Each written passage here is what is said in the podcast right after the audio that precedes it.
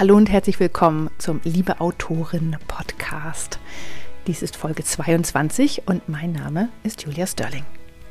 Ja, heute habe ich ein sehr schönes Interview für dich mit jemandem aus dem hohen Norden. Und zwar ist das Svenja Lassen. Und mit Svenja haben wir uns so schön unterhalten über, warum ihre Romane da spielen, wo sie spielen, nämlich äh, immer an der Küste. Und ob sie an der Nordsee oder an der Ostseeküste wohnt, das wird alles, äh, besprechen wir alles. Ich komme ja auch ursprünglich aus dem hohen Norden, äh, nicht direkt von der Küste wie sie, aber ähm, ja, auch von daher, jetzt wo ich wohne ich in der Pfalz und ich vermisse das Meer so sehr und deswegen sind Svenjas Bücher immer ganz besonders schön, weil sie halt da oben spielen in Norddeutschland. Ich weiß gar nicht, ob ich nicht vielleicht sogar mein, ein bisschen meinen norddeutschen ähm, äh, Einschlag in der Sprache auch rausgeholt habe, während wir gesprochen haben. Ja, es war einfach sehr schön. Wir haben uns über ähm, das Self-Publishing unterhalten, wie sie dazu gekommen ist, ähm, über Verlage, über Charaktere, was die Leute im Umfeld dazu sagen, äh, wenn man veröffentlicht und, ähm, und, und die Romane dann auch noch quasi in der Gegend spielen, wo man wohnt. Und äh, ja, also es ist ein, ein sehr schönes Interview. Svenja ist ein sehr lieber, herzlicher Mensch und es ist einfach schön, ihr zuzuhören. Es ist so richtig kuschelig. Also man kann, ich stelle mir das richtig vor, wie so eine, eine Tasse Tee auf dem Sofa sitzen und ähm, Svenja zuhören. Ist einfach das Schönste. Also es, ähm, genauso wie ihre Bücher zu lesen, das ist einfach auch sehr schön und so heimelig. Ja. Also jetzt wünsche ich dir ganz viel Spaß mit Svenja.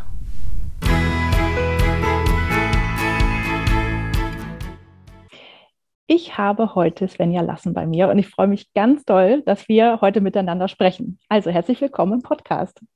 Ja, vielen Dank. Ich freue mich auch sehr über deine Einladung. Ja, ähm, wie immer, meine Frage zuerst. Ähm, also erzähl uns doch mal ein bisschen was von deiner Schreibgeschichte. Wie bist du dazu gekommen? Was hast du schon so gemacht? Äh, ja, das interessiert mich.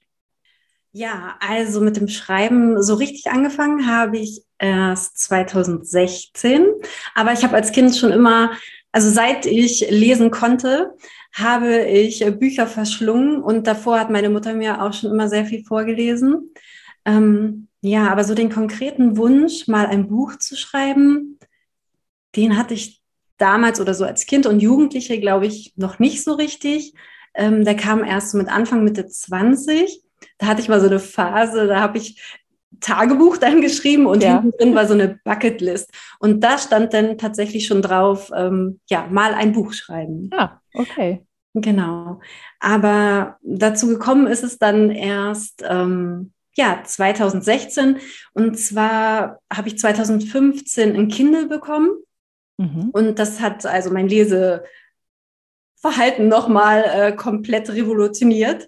Ich habe so viele Bücher gelesen und ähm, habe dann über Facebook und die dortigen Buchgruppen halt mitbekommen, dass Amazon einfach die Möglichkeit bietet, selbst Bücher zu veröffentlichen und dass ich auch, ohne es, ähm, ohne mir dessen bewusst zu sein, auch schon Bücher von Self-Publishern gelesen hatte und ah, okay. da auch, auch keinen Unterschied gemerkt hatte. Ja ja, und da wurde es dann schon so ein bisschen konkreter.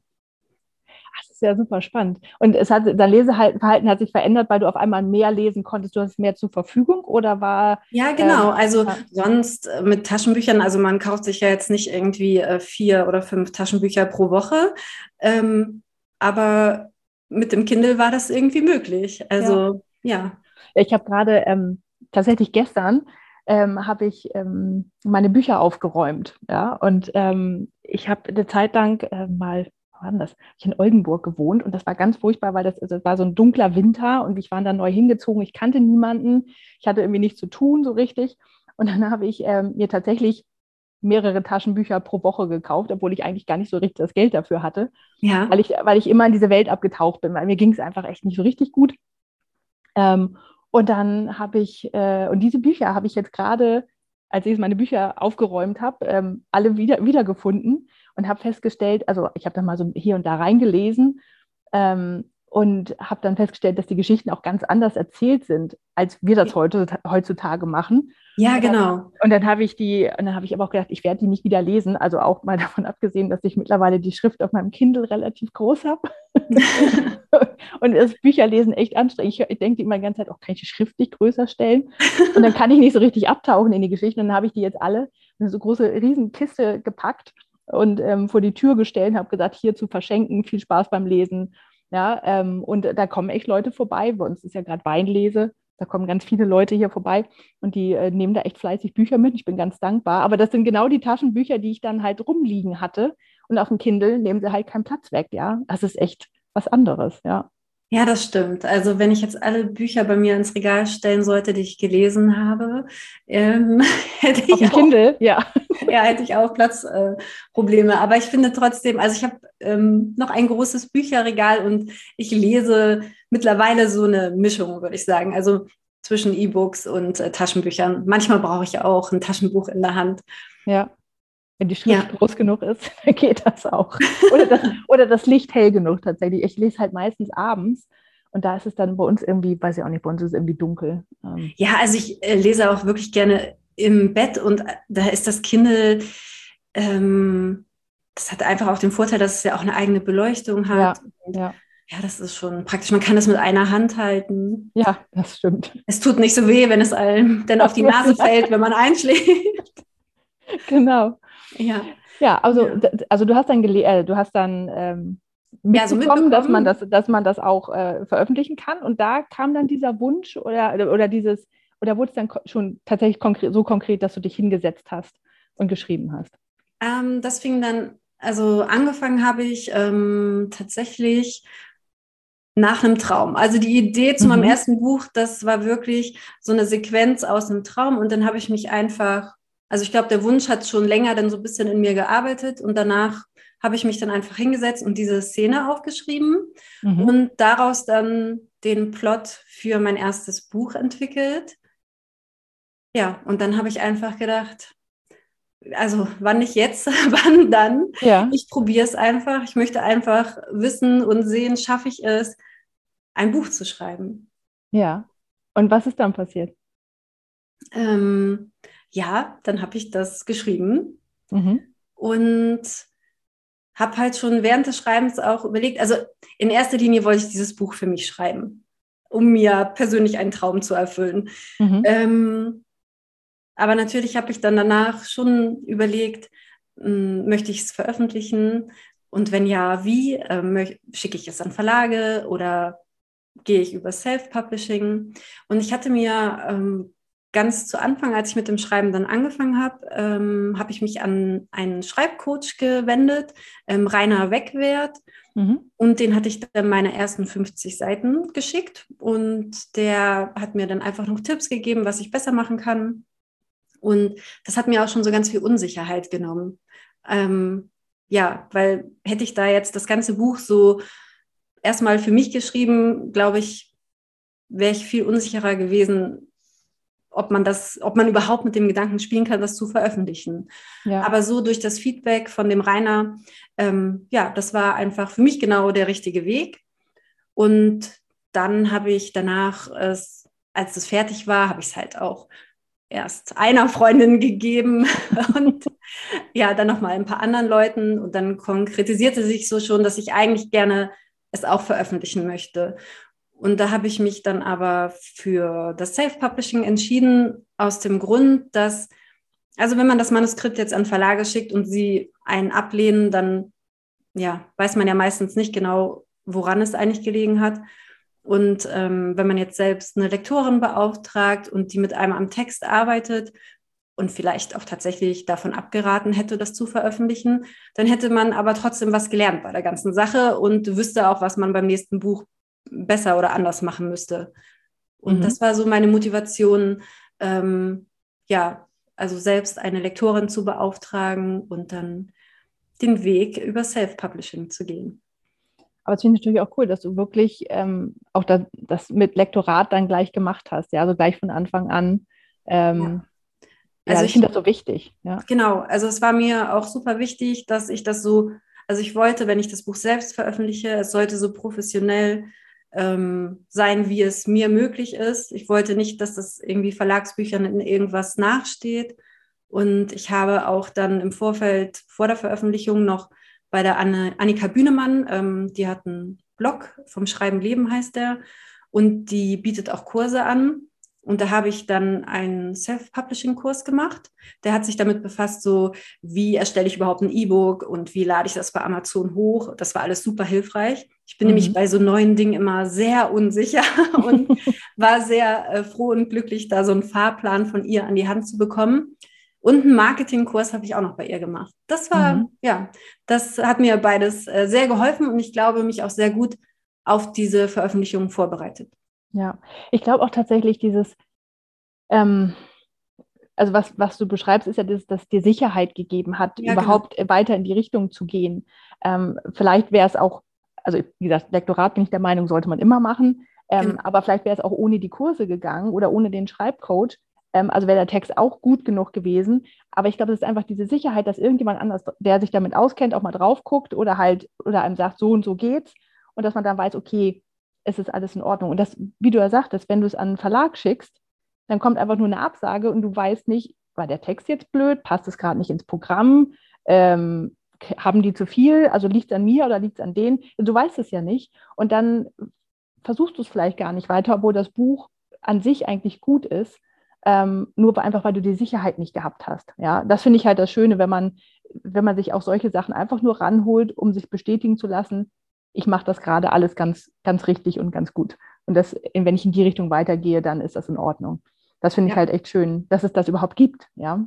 Genau, also ist vielleicht auch ein bisschen typbedingt, ne? Also so wie ja. du meintest, es wäre auch vielleicht ohne die Kurse gegangen. Viele Infos kann man sich ja auch im Internet einfach zusammensuchen. Ähm, ja, da ist, glaube ich, äh, jeder auch sehr unterschiedlich, wie viel Sicherheit er dann auch braucht. Ja, aber ich, wie gesagt, aber ich finde es einfach schön, dass es das überhaupt gibt, ja, ähm, weil ich, ich glaube, viele Bücher würden sonst gar nicht das Licht der Welt erblicken, weil man selber denkt ja immer, um Gottes Willen, alle anderen Bücher sind besser als meine. Ähm, und du weißt ja nicht, wo du stehst, ja. Also so ging es mir zumindest am Anfang, dass ich, ähm, bei mir war die, meine erste Leserin war meine erste Lektorin und ich habe so eine Angst gehabt, als ihre E-Mail zurückkam. Ich dachte so, oh Gott, oh Gott, jetzt schreibt die bestimmt, bitte hör auf, schreib nie wieder irgendwas.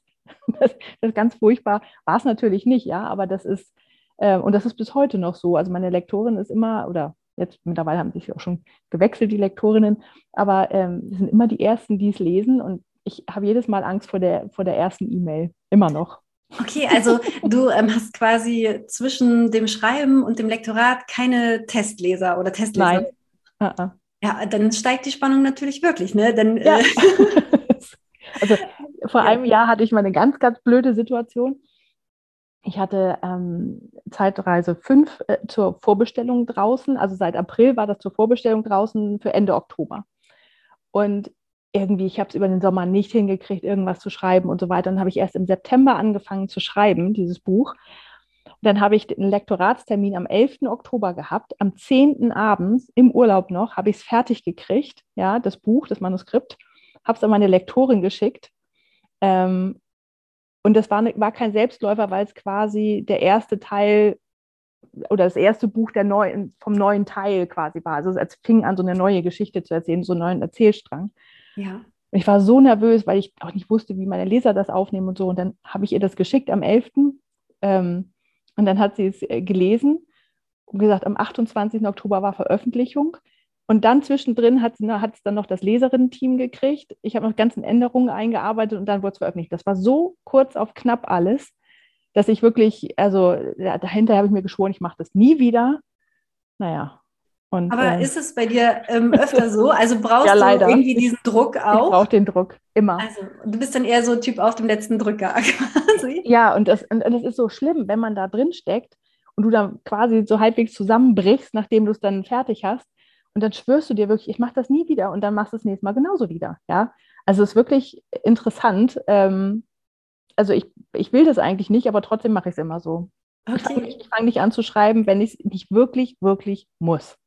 Oh, interessant. Also ich liebe das, ähm, vor meinem eigentlichen Plan zu sein. Das gibt ja, mir so ein ja. ganz gutes äh, Gefühl und ich ähm, versuche immer so sehr großen Druck zu vermeiden. Da funktioniere ich dann, also ich laufe da nicht zur Höchstform auf. Ich kriege dann eher Panik und ähm, ja, Panik kriege ich auch.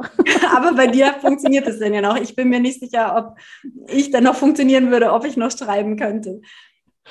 Ja, Aber es ist, ähm, ja, ich finde das, ich das so spannend, wie unterschiedlich ähm, tatsächlich äh, die Autoren auch so sind und wie unterschiedlich sie damit umgehen, ja.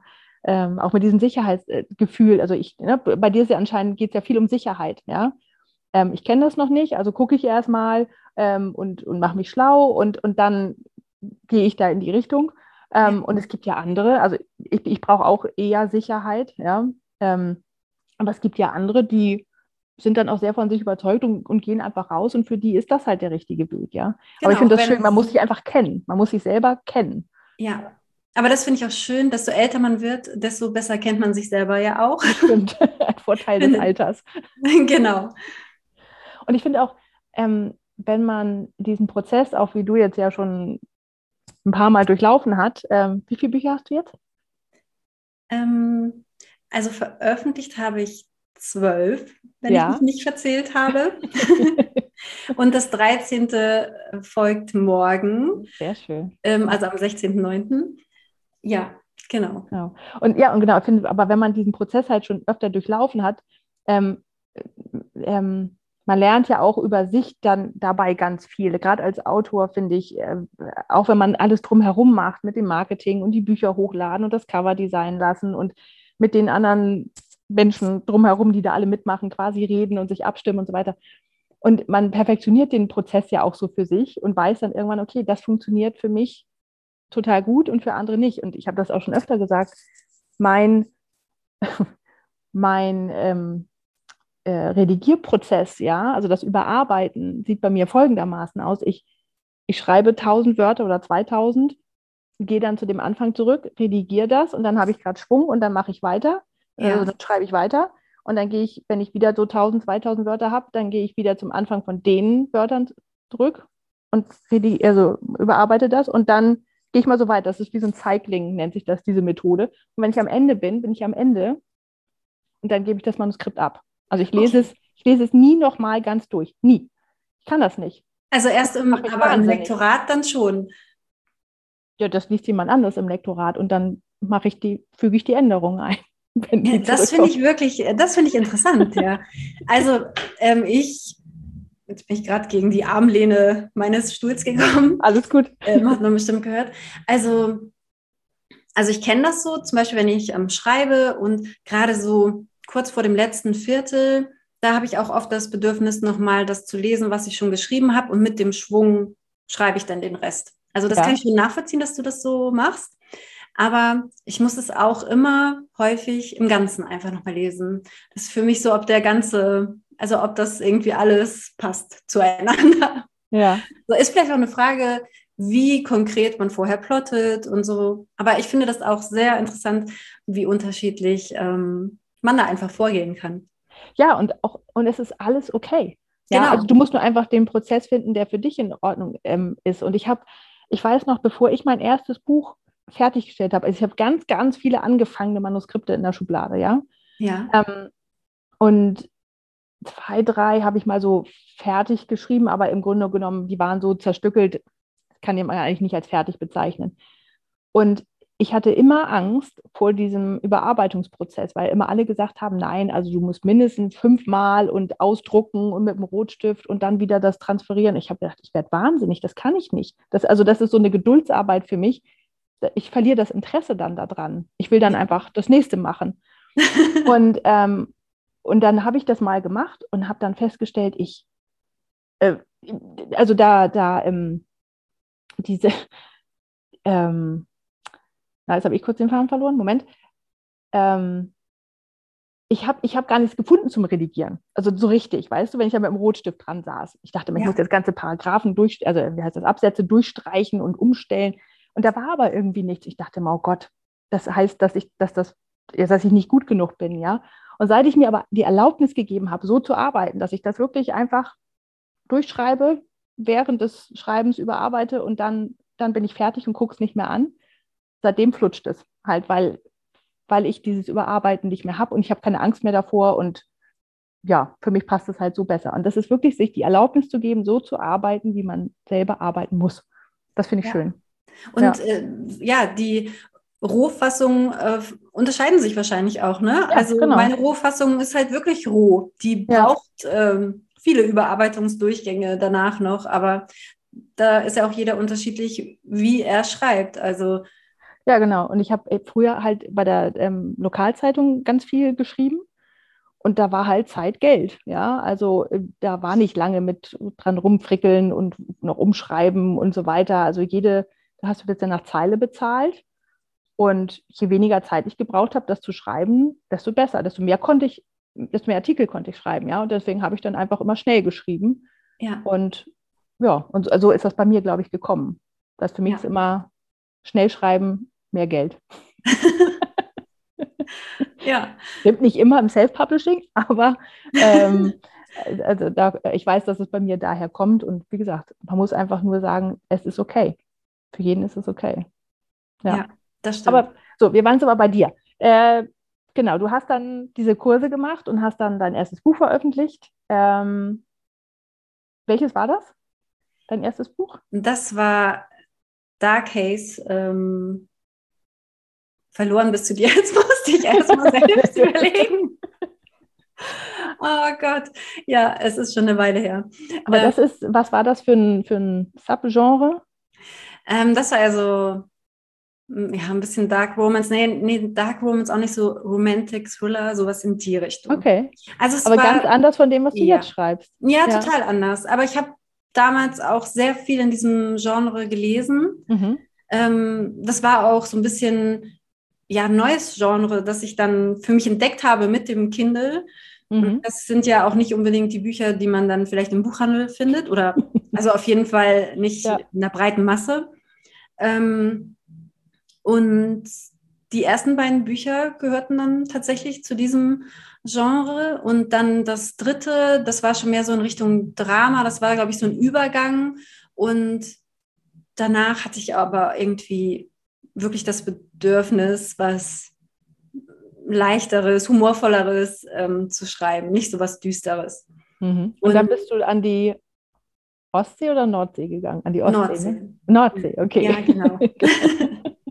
genau, und dann habe ich mir halt gedacht, ähm, ich lebe hier an der Nordsee. Ähm, warum schreibe ich? Also die anderen Bücher haben auch nicht hier bei mir vor der Haustür gespielt quasi, sondern ähm, woanders.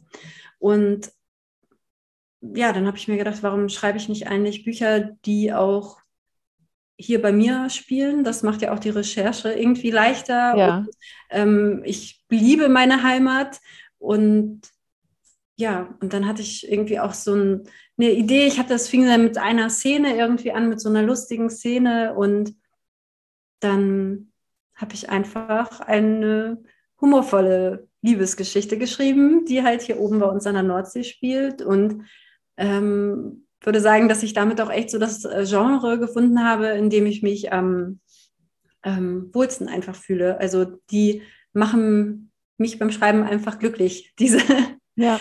Ja, diese Wohlfühlbücher. Ja, und das ist ja, trifft ja auch genau den Geschmack der Leser, ja. So Nordsee, Ostsee, das ist ja auch für viele, die nicht an der Nordsee oder Ostsee wohnen, ähm, halt auch so ein, so ein Zufluchtsort, ja. Also ähm, das ist ja, also das ist ja ideal eigentlich, dass du da dort lebst und vor Ort recherchieren kannst und dich auskennst ähm, und dann auch noch gerne Bücher darüber schreibst, die tatsächlich eine große Leserschaft haben, weil die Leute es einfach schön finden, Bücher übers Meer zu lesen. Ja. Ja. Und ich, also seitdem äh, blicke ich auch nochmal ganz anders auf ähm, meine Heimat so. Das glaube ich. Genau. Und also man geht mit viel offeneren Augen irgendwie ähm, hier durch die Landschaft auch und man erlebt das irgendwie alles viel bewusster und ja, ja das ähm, hat mir auch nochmal einen ganz anderen Zugang zu meiner eigenen Heimat irgendwie verschafft. Das ist doch auch schön, oder? Ja, auf jeden Fall. Ich habe auch schon mal überlegt, irgendwie äh, eine Serie zu schreiben, die in der Pfalz spielt. Ja. Ich meine, das mit den Weinbergen, es ist ja wirklich so die Toskana Deutschlands, ne? Also und das, ja, ja, alleine dieser, ähm, also dieser Satz schon, ne? Ja, ja. Toskana Deutschlands, das ähm, ähm, weckt in mir auch schon Bilder. Also ich stelle mir das auch sehr, dass das sehr romantisches Potenzial hat auf jeden Fall. Ist es auch tatsächlich, gerade so mit diesen Weinbergen, wir haben den Pfälzer Wald und das ist, ähm, aber es ist halt leider so ein bisschen, ähm, oder nicht leider, also es ist, ist ja gut, ähm, sage immer ganz viele Leute, ach ja, meine Großeltern sind da mal hingefahren und haben da Wein gekauft. Also das ist für viele immer so verbunden mit, meine Eltern und Großeltern, ähm, die haben da mal eine Busreise hingemacht. Also es ah, ist okay. immer nicht so, es ist nicht so sexy, wie bei vielen abgespeichert. Also ich bin noch, äh, bin noch so ein bisschen ähm, am Schwanken sozusagen, ob das, ob das wirklich so, so gut ist. Ähm, weil Nord- und Ostsee geht ja immer irgendwie, aber so die Pfalz, ich weiß auch nicht. Also mal, wenn, wenn das so ein Herzenswunsch von dir ist, dann. Ah, ähm, ah, ich komme ja nicht von hier. Das, ist, das kommt ja noch hinzu. Ähm, ich sehe das ja auch mit den Augen eines Auswärtigen. Ich komme ja eigentlich auch, auch oben von der Küste. Ja. Ähm, deswegen, und ich bin, ich bin tatsächlich, ich merke dann immer mehr, mich, mich treibt es immer mehr nach Schottland und nach in die USA. Ähm, also das ist so. Aber ich, vielleicht, vielleicht kommt das ja irgendwann noch. Vielleicht schreibe ich ja mal Bücher über die Pfalz. Mal schauen irgendwie, äh, es gibt zumindest also ein paar sehr attraktive Winzer hier, das kann ich, also kann ich sagen. Schon, also ich merke, lustig. der Plot steht eigentlich schon so halb. Genau. Also auf jeden Fall ein Winzer muss da drin vorkommen. Ja. Ja, das ist ähm, ja sehr schön. Äh, sag mal, wie, ähm, wie ist denn das? Äh, also ich, ich komme gleich nochmal zurück zu den Büchern, die du bisher so geschrieben hast, aber ähm, ist das bei dir dann manchmal auch so, dass, also wenn Leute das aus deinem Umfeld lesen, dass die dann denken, du hast sie da reingeschrieben?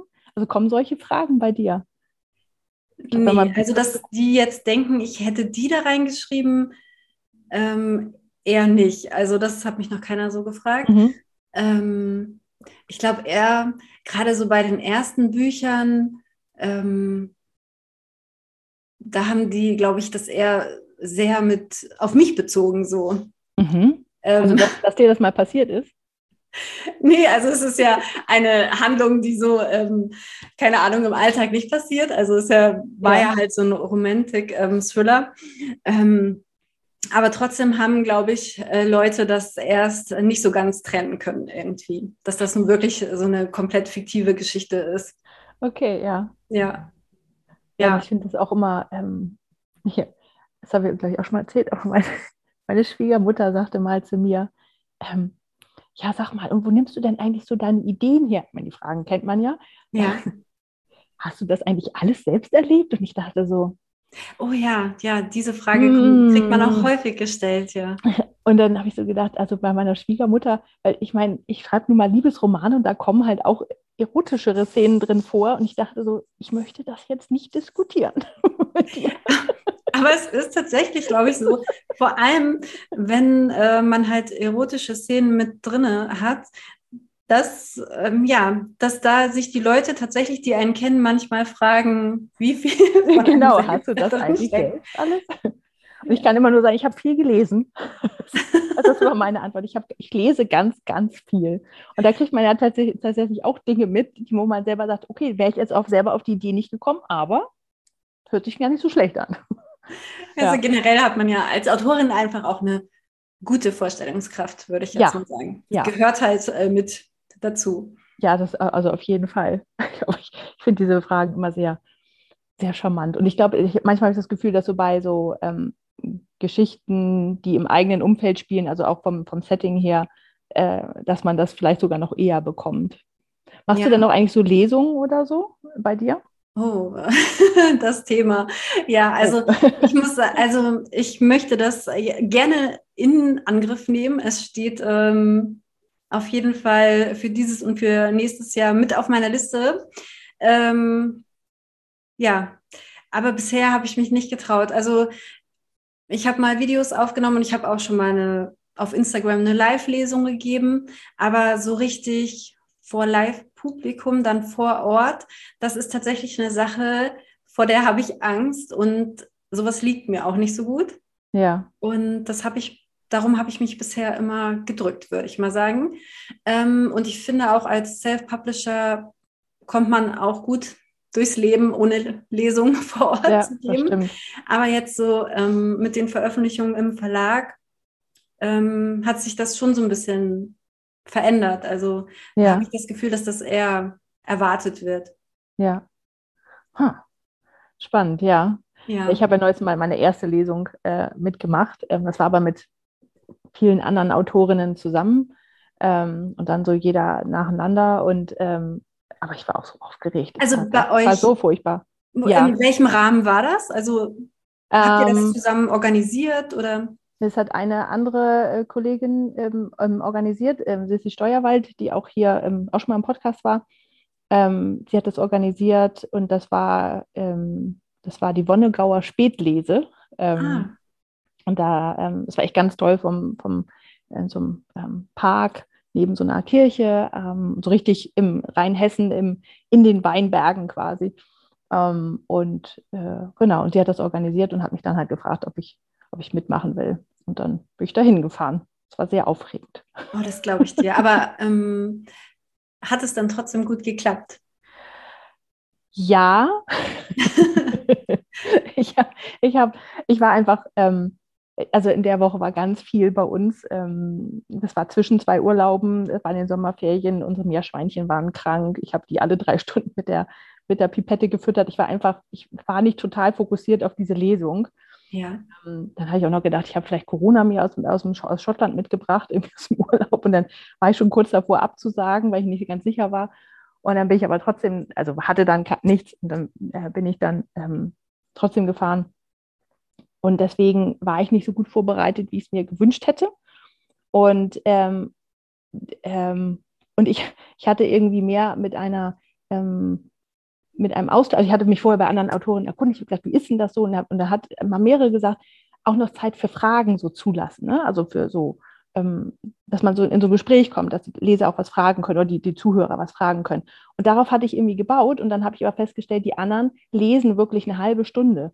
Und ich dachte dann, oh Gott, ich habe nicht genug, es reicht nicht, ja, was ich dann vorlese an, an Zeit, so, ja, ich muss ich muss mehr lesen. Ich hatte mich mehr so auf Fragen noch und so weiter eingestellt. Naja, und das war dann so, da war ich ein bisschen unsicher, weil ich einfach ähm, dann was anderes machen musste, als ich geplant hatte. Aber es ist dann doch alles gut gegangen.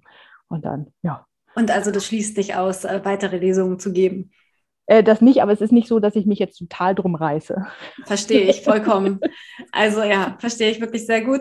Aber eine halbe Stunde ähm, reine Lesezeit ist ja eigentlich auch schon sehr lang. Also ich ähm, wir planen da auch gerade was, also, oder ich plane ja. gemeinsam mit zwei anderen Autorinnen ähm, auch gerade was. Und ähm, ja, da hatte ich jetzt eher gedacht, dass jeder vielleicht so 15 oder 20 Minuten liest. Ich glaube, es kommt auch ein bisschen aufs Publikum drauf an. Ne? Also ja. wenn die, wenn das Publikum wirklich aus Lesern besteht, also die ihr sozusagen über eure, was auch immer, aus eurer Leserschaft ähm, also das da bekannt macht und die wegen euch kommen, dann wird tatsächlich auch, glaube ich, viel mehr Fragen gestellt werden. Ne? Wie es weiter? Was, was hast du vor? Und, und so weiter. Ähm, oder was man über Charaktere oder bestimmte Bücher redet und so weiter, als wenn ähm, die dich noch gar nicht kennen. Also ja, bei, und bei uns war es halt so, dass die ähm, ein paar kannten mich, aber viele kannten mich halt nicht. Und dann ähm, ja, die, die, die, wollten halt gerne aus den Büchern vorgelesen bekommen. Und das ist ja auch vollkommen in Ordnung. Ja. es war halt, ja, also ich glaube, das muss man so ein bisschen gucken, wer das Publikum einfach ist. Ja, also wer, wer kommt da und das darauf dann, ähm, äh, und da kann man auch ja ruhig mal fragen, was wollt ihr denn? Ja, also wenn ihr zu so einer Lesung kommt als Leser, was, was möchtet ihr denn dann gerne? Was sollen wir da machen? Ich finde, dass ich immer Leute fragen, finde ich immer gut. Dann weiß man, was man, was man liefern muss. Ja, das stimmt. Ja, ich bin äh, dann sehr gespannt, wie es bei uns laufen wird. Aber ähm, also ich bin auch aufgeregt, wenn ich daran denke, aber es ist auch so, dass ich mich ein bisschen äh, freue. Und ich finde, mit ähm, anderen zusammen ist es auf jeden Fall leichter, gerade so ja. die ersten Male dann. Ja, das finde ich auch. Aber wir kommen noch mal ganz kurz zurück zu deinen Büchern, weil du hast mich gerade was Spannendes gesagt, dass du jetzt ähm, auch im Verlag veröffentlichst. Davon würde ich gerne noch mal ein bisschen mehr wissen. Ähm, wann ist denn das passiert und wie und was, was machst du da jetzt genau? Ja, also ich schreibe immer noch genau dieselben Bücher. Ähm, ja. Also es sind immer noch humorvolle Liebesromane.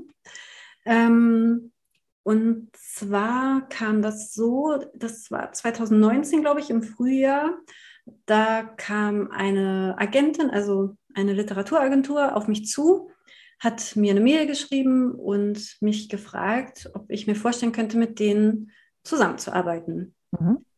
Und da hatte ich gerade, also ich hatte gerade ein Buch veröffentlicht äh, kein Traummann in Sicht war es und hatte schon mit dem nächsten angefangen. Also der Plot stand schon und dann habe ich die, ihr die Idee geschickt und ja, dann haben wir gemeinsam noch ein bisschen dran gefeilt und dann habe ich angefangen zu schreiben.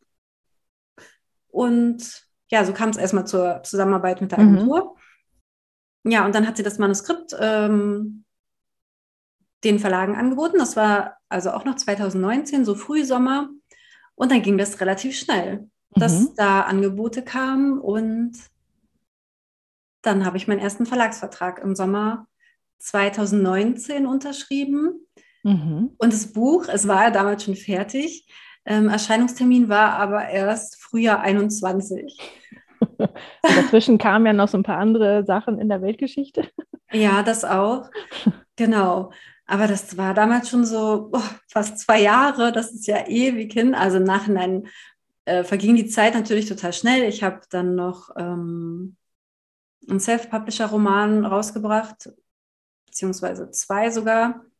Ja, und dann äh, kam halt die erste Verlagsveröffentlichung und die letzten beiden Jahre habe ich, ähm, hatte ich immer eine Verlagsveröffentlichung und einen Self-Publisher-Roman. Mhm. Und ähm, ja, also morgen erscheint jetzt ja noch ein Roman im Self-Publishing und dann allerdings kommen erstmal nur Verlagsbücher. Also ich habe da in diesem Jahr einen Reihenvertrag unterschrieben bei Blanc Valley. Ähm, das sind auch wieder humorvolle Liebesromane, die aber diesmal an der ähm, Ostsee spielen, aber ja, ist ja alles so, nicht weit entfernt. Ist auch noch Schleswig-Holstein. genau. Ähm, ja, und damit geht es dann im Frühjahr 23 los. Also da wird schon veröffentlicht, oder? Genau, der ah. erste Band ist auch schon Geht fertig. Ja, schnell. ja, ähm, ich schreibe, das ging tatsächlich äh, diesmal schnell, ja. Ähm, ich schreibe schon am zweiten Band und in der Zwischenzeit hatte ich aber auch noch mal eine andere Geschichte geschrieben. Die wird 2024 bei Penguin erscheinen. Aber ist ja so spannend, wie anders die Zeiten da sind, ne? Ja. Wie hast du sonst, wenn du als Self-Publisher das gemacht hast, ähm, wie lange hast du da gebraucht, von Anfang zu schreiben bis, ähm, bis Veröffentlichung? Also ich gehöre zu denen, die nicht so viele Bücher im Jahr veröffentlicht haben, ähm, und zwar meistens zwei. Also so mit mhm. äh, fünf Monaten, ähm, ja, von wirklich, ich äh, plotte, ich schreibe, ich überarbeite Lektorat bis zur Veröffentlichung, ähm, habe ich im Schnitt fünf Monate gebraucht immer oder brauche ich. Ähm, ich habe es auch mal schneller geschafft. Also ich habe ein Buch, habe ich auch mal in drei Wochen geschrieben und ähm, dann glaube ich, war es bis zur Öf Veröffentlichung insgesamt irgendwie drei Monate oder so. Mhm. Ja, aber das Lektorat und das alles und die Überarbeitung, das nimmt halt auch einfach immer noch mal sehr viel Zeit. Ja. Ja. Stimmt. Und ähm, warum jetzt hauptsächlich erstmal nur noch Vertra äh, Verlag? Weil. Ja, also. Ja. Weil die mir halt das Angebot gemacht haben für die Reihe. Mhm. Und mh, mm, ja, ich da auch wirklich Lust zu habe und mich sehr gefreut habe über das Angebot und ähm, das ist ja auch nochmal was anderes, ne? Man kommt ja dann auch wirklich in Buchhandel und wie du auch sagst, das ist nochmal mit, auch mit den Lesungen und so weiter, das ist vielleicht wirklich nochmal eine andere Seite des Autorenlebens, die man gar nicht so bisher hatte, ne? Also es ist auf jeden Fall auch nochmal, es stellt er nochmal vor neue Herausforderungen. Warum? Ähm, wegen der Lesung? Unter anderem wegen Lesungen und so. ja, also ich habe schon das Gefühl, dass, ähm, also im Self-Publishing ähm, lief es ja sehr gut und ähm, man hat, also ich hatte schon das Gefühl, dass man irgendwie wieder so ein bisschen bei Null anfängt. Also dann ist da so ja irgendwie doch ein anderer Markt. Es ist nicht nur der E-Book-Markt, sondern halt auch der stationäre Buchhandel, wo man ja auch erstmal als Autorin seinen Platz finden muss. Also ähm, ja, die kennen einen ja auch nicht unbedingt, äh, weil man als Self-Publisher ähm, vorher Bücher veröffentlicht hat und mhm. ja. Und ja, Herausforderung halt, ähm, man hat auch nicht mehr alles selbst in der Hand. Ja. Also man entscheidet auch nicht mehr alles selbst. Ähm, da muss man sich auch erstmal dran gewöhnen und zudem ist auch der ganze Verlag, der ist wie so eine Blackbox so ein bisschen. Also man am Anfang versteht man ja auch mh, mm, oder kennt ja diese ganzen Abläufe intern nicht. Und ja, ja das war teilweise schon etwas herausfordernd für mich. glaube ich. Aber jetzt ähm, hat sich das auch gut eingespielt und ich ähm, arbeite super gerne mit denen zusammen und dann bringt es einfach auch viel Spaß. Ja, ja, und ich glaube, es ist auch die, so dieses, ähm, ein Lektor ähm, im Verlag ähm, arbeitet vielleicht auch nochmal anders ähm, mit einem zusammen als so ein, so ein, Lektor, den man selber beauftragt. Ja, und ich, also ich glaube, es ist einfach auch mal wirklich ähm, das Buch entsteht doch mal auf eine andere Art und Weise. Ja, also das sind, ich finde, es sind einfach mal mehr Leute beteiligt. Also nicht, dass ich das schon gemacht habe, ja. ja. Bisher nur als Self-Publisher, aber was ich so gehört habe, es ist einfach, ja, ähm, man, ja, es ist einfach anders. Bei uns ist es ja so, dass jetzt beim Self-Publishing, du schreibst, dann lässt du es lektorieren, Cover und dann zack, geht's raus, ja. Also mehr oder weniger zack. Aber ähm, man veröffentlicht es dann einfach und dann hat man ja wirklich alles in der Hand und auf einmal sind da noch sehr viel mehr Leute mit eingebunden. Das ist schön, aber auch, glaube ich, manchmal, ähm, ich finde das jetzt bei meinen Hörbüchern so interessant, dass auf einmal ich nicht mehr alleine mit dem Buch war, sondern dass andere Leute das halt, ähm, die Sprecherin hat es dann halt gelesen, der andere hat es gemastert und so weiter, wo man denkt, ja, es ist irgendwie jetzt unser, das Hörbuch ist unser gemeinsames Werk irgendwie, ja. Ja. Finde ich irgendwie spannend. Ja, ein ganz anderes neues Gefühl. Ja, ja, genau. Also ähm, auf jeden Fall, ähm, das ist wieder auch dann sehr ungewohnt irgendwie, ne? Oder eigentlich etwas, an das man sich einfach gewöhnen muss. Ja, aber ich finde es auch eine schöne Evolution ähm, ja. von so einer Karriere. Und du, es sagt ja auch niemand, dass du nicht wieder ähm, das irgendwann wieder in die andere Richtung drehen kannst. Ja, also du kannst es genau. ja selber entscheiden, ähm, wie du es machst. Und das finde ich halt das Nette ähm, ja, und das finde ich auch das Schöne, wenn man ähm, als Self-Publisher startet und also ich habe ja schon mehrere Jahre davon ähm, leben können und man ist ja auch nicht mehr so angewiesen auf die Verlage. Mhm. Also man ist auch nicht so angewiesen, Angebote zum Beispiel anzunehmen, wenn sie dann vielleicht ja. nicht so gut sind, einfach, ja.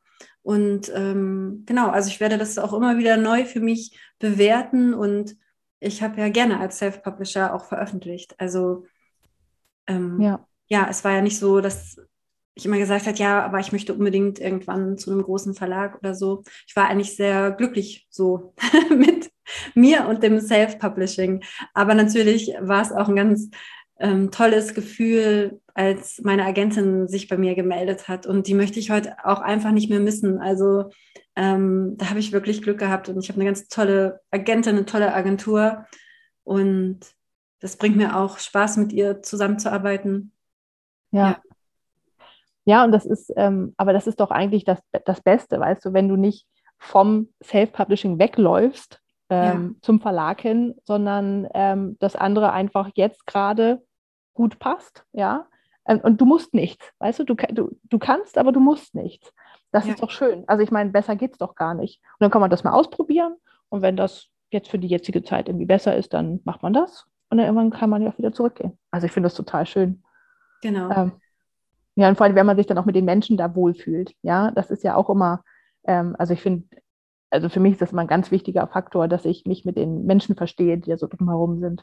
Ja. Also das ist für mich auch super wichtig. Ähm, ja, also ich glaube, da bin ich auch zu sensibel für, als hm, dass ich quasi dann langfristig mit Menschen zusammenarbeiten könnte, mit denen es einfach nicht so, mit denen man einfach nicht auf einer Wellenlänge ist. Ja. Ich möchte einfach ein gutes Gefühl bei der Arbeit haben. Ja. Ja. Man verbringt ja auch sehr viel Zeit damit. Ja, eben. Und es ist ja irgendwie das Schöne auch am Selbstständigsein oder am Freiberufler-Dasein, äh, dass man sich halt ja die Leute auch mh, hm, ja, aussuchen kann, mit dem man zusammenarbeitet. Ne? Also dass man ja auch sich die Lektoren aussuchen kann und ja, ja. das stimmt. Ja.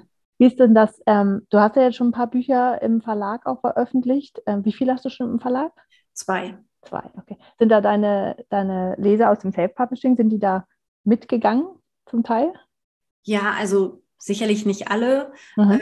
ähm, aber so die, die mir auch auf den sozialen Medien folgen, also meine Stammleser, ähm, ja, da sicherlich doch einige, wenn ich das jetzt so einschätzen müsste. Ja.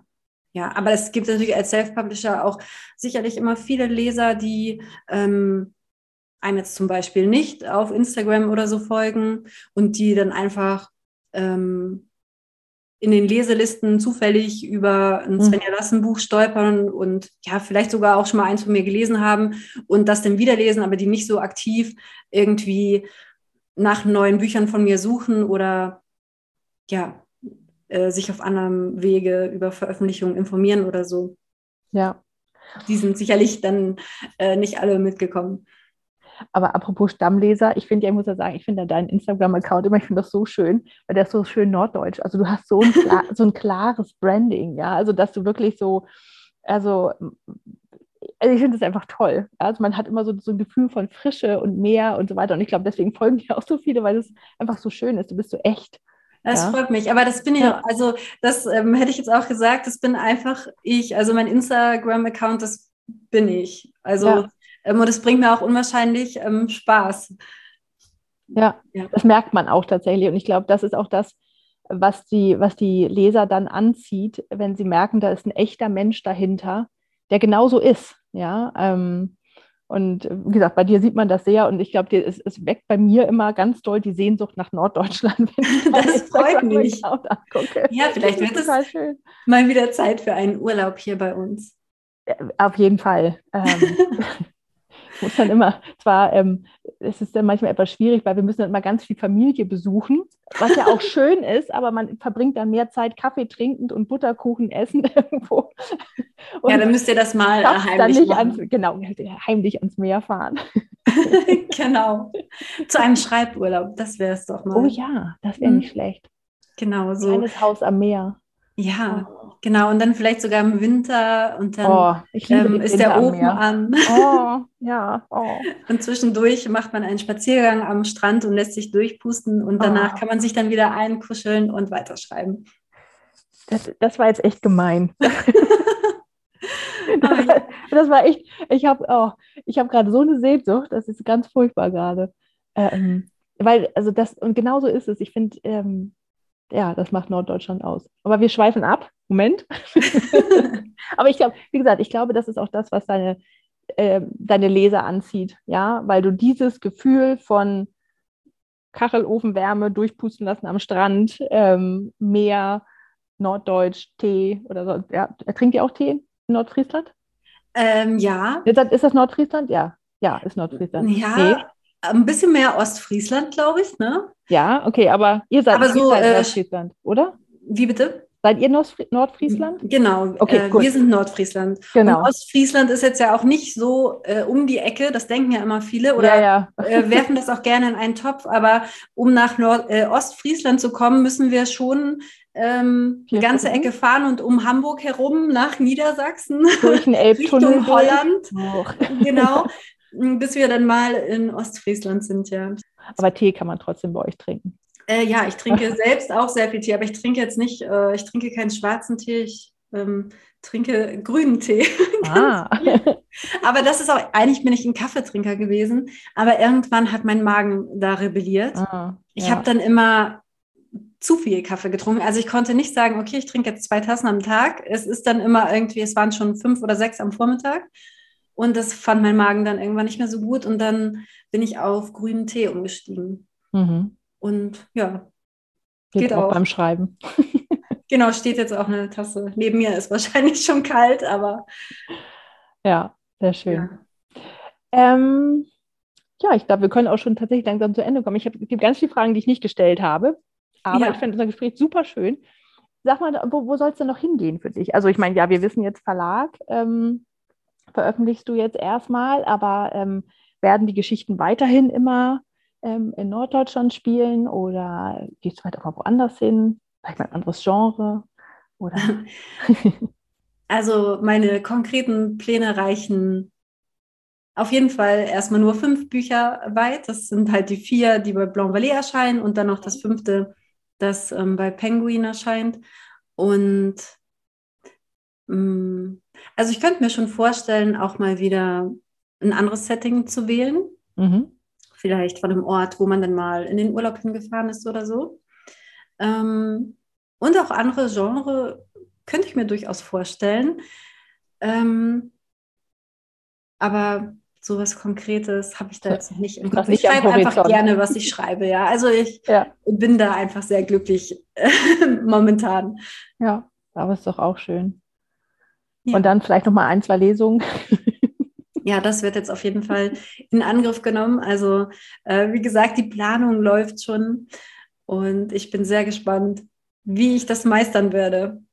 Und wenn man dich hören will, dann kann man, oder sagen wir mal, zu dieser Lesung kommen wollen würde, dann wahrscheinlich wirst du es auf deinem Instagram-Account zum Beispiel auch kundtun, oder? Auf jeden Fall ja. werde, werde ich darüber informieren, wann und wo die dann stattfinden wird. Sehr schön.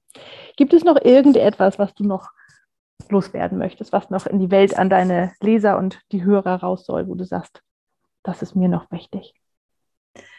Puh, das ist eine schwierige Frage. Also generell bin ich einfach ähm, meinen Lesern und Leserinnen unendlich äh, dankbar dafür und ähm, dass sie sich die Zeit nehmen, meine Geschichten zu lesen und es macht mich glücklich, dass sie ähm, Freude daran haben und ich ja diesen wundervollen Beruf ausüben darf. Ja, ja, stimmt ja. Ohne unsere Leser könnten wir das ja alles gar nicht machen, ne? Ja, und deswegen glaube ich, habe ich auch so Spaß zum Beispiel an dem Instagram-Account, weil ich das einfach als ähm, Chance sehe, die es früher nicht gab. Also ähm, ich bin ja ohne Internet aufgewachsen. Ja. genau. Es war alles noch ein bisschen anders. Und ähm, ja, dass einem das einfach so eine Chance gibt, in Kontakt zu treten mit so vielen Leuten und auch sichtbar zu sein. Ja. Mhm. Ich mache mir da aber auch, genau das wollte ich, glaube ich, vorhin auch noch sagen, dass ich mir tatsächlich auch so bei meinem Instagram-Account oder so keinen Druck mache. Also wenn ich da mal eine Zeit lang nichts poste, dann ist das eben so. Mhm. Also ich unterwerfe mich da nicht irgendwie dem Algorithmus und äh, denke, ach je, dann sinkt sonst meine Reichbarkeit. Also ja, ich mache das einfach, weil es äh, mir Spaß bringt und poste, wenn ich was zu sagen habe, ja. was zeigen möchte und das ähm, unterscheidet sich dann auch immer mal, ne? Mal ist es mehr und mal weniger. Ja, und das ist halt auch tatsächlich, wie wir ja schon sagten, das ist dieses Echte, was man halt dann auch rausliest. Ja, das ist kein vor drei Monaten vorbereiteter Post, den man dann halt schon mal eingestellt hat und geplant hat, sondern das ist in dem Moment vielleicht zwei, drei Tage vorher passiert und dann sagst du, ach Mensch, da mache ich jetzt mal was drüber. Ja, ja und, und das, das ist tatsächlich, das ist ganz anders. Das finde ich schön. das freut mich. Sehr schön. Also wenn man dich, wenn man dich sucht im Internet, dann findet man dich auf, also auf jeden Fall auf Instagram. Wo denn genau. noch? Wo kann man noch mit ähm, dir in ähm. Kontakt treten, wenn man was von dir möchte? Ähm, über Facebook auch. Ja. Da habe ich mir jetzt auch angewöhnt, alle meine Instagram-Beiträge halt auch gleich auf Facebook zu teilen. Und ähm, ich habe auch eine Webseite, svenjalassen.de die ist, ja, ich versuche sie aktuell zu halten. Dort findet man aber auch auf jeden Fall meine E-Mail-Adresse. Also man kann mir auch immer gerne eine E-Mail schreiben. Ich versuche auch auf alle Nachrichten immer zu antworten, aber natürlich kann auch mal was untergehen. Ähm, dann bitte das nicht ähm, mir übel nehmen, im Zweifelsfall einfach nochmal schreiben. Ja. Das kenne ich. ich hänge gerade auch gnadenlos hinterher bei meinen E-Mails. Aber das ist, ähm, wir haben ja wirklich, muss ich mal wieder feststellen, gerade wir Liebesromanenschreiber ähm, haben ganz, ganz tolle Leser, die so verständnisvoll sind. Ich finde das immer so schön, da ist so viel Herzlichkeit ähm, ganz oft mit dabei ähm, bei den Büchern, die wir schreiben. Das finde ich immer toll. Also, ja, also das empfinde ich auch auf jeden Fall so. Und aber auch aber auch bei den Kolleginnen, also ja. die äh, Leser und Leserinnen, aber auch die Kolleginnen. Also äh, ich bin auch total dankbar dafür, wie viele nette Autorinnen ich einfach in, über die Jahre kennenlernen durfte. Und von denen sind auch einfach einige schon zu Freunden geworden. Ja. Das ist ja auch äh, einer der Gründe, warum ich halt den Podcast mache, weil es einfach so schön ist, sich mit anderen Autoren zu unterhalten. Ja. Das ist einfach toll, ja. Genau, dieser Austausch ist dann auch schön, ne? Also ja das stimmt. Das finde ich auch. Sehr gut. Ja, super. Also dann danke ich dir sehr herzlich für dieses schöne Gespräch Und äh, ich wünsche dir ganz viel Erfolg mit deinen Büchern ähm, und äh, dem Verlag und was auch immer da kommen mag äh, bei dir. Und ja, also vielen, vielen Dank. Ja, ich danke dir für das Gespräch und die Einladung. Und ja, schön, dass ich hier sein durfte. Wenn du Lust auf mehr Interviews mit tollen Autoren hast, dann schau am besten auf der Website www.liebeautoren.de vorbei. Dort findest du alle Interviews mit Links zu den Büchern der Autorinnen. Außerdem kannst du dort deine E-Mail-Adresse hinterlassen und erfährst immer gleich, wenn es ein neues Interview gibt. Du findest mich und den Podcast auch auf Instagram unter Autorin Julia Sterling oder auf Facebook. Ich freue mich immer über Nachrichten sowie Ideen und Anregungen. Vielen Dank fürs Zuhören.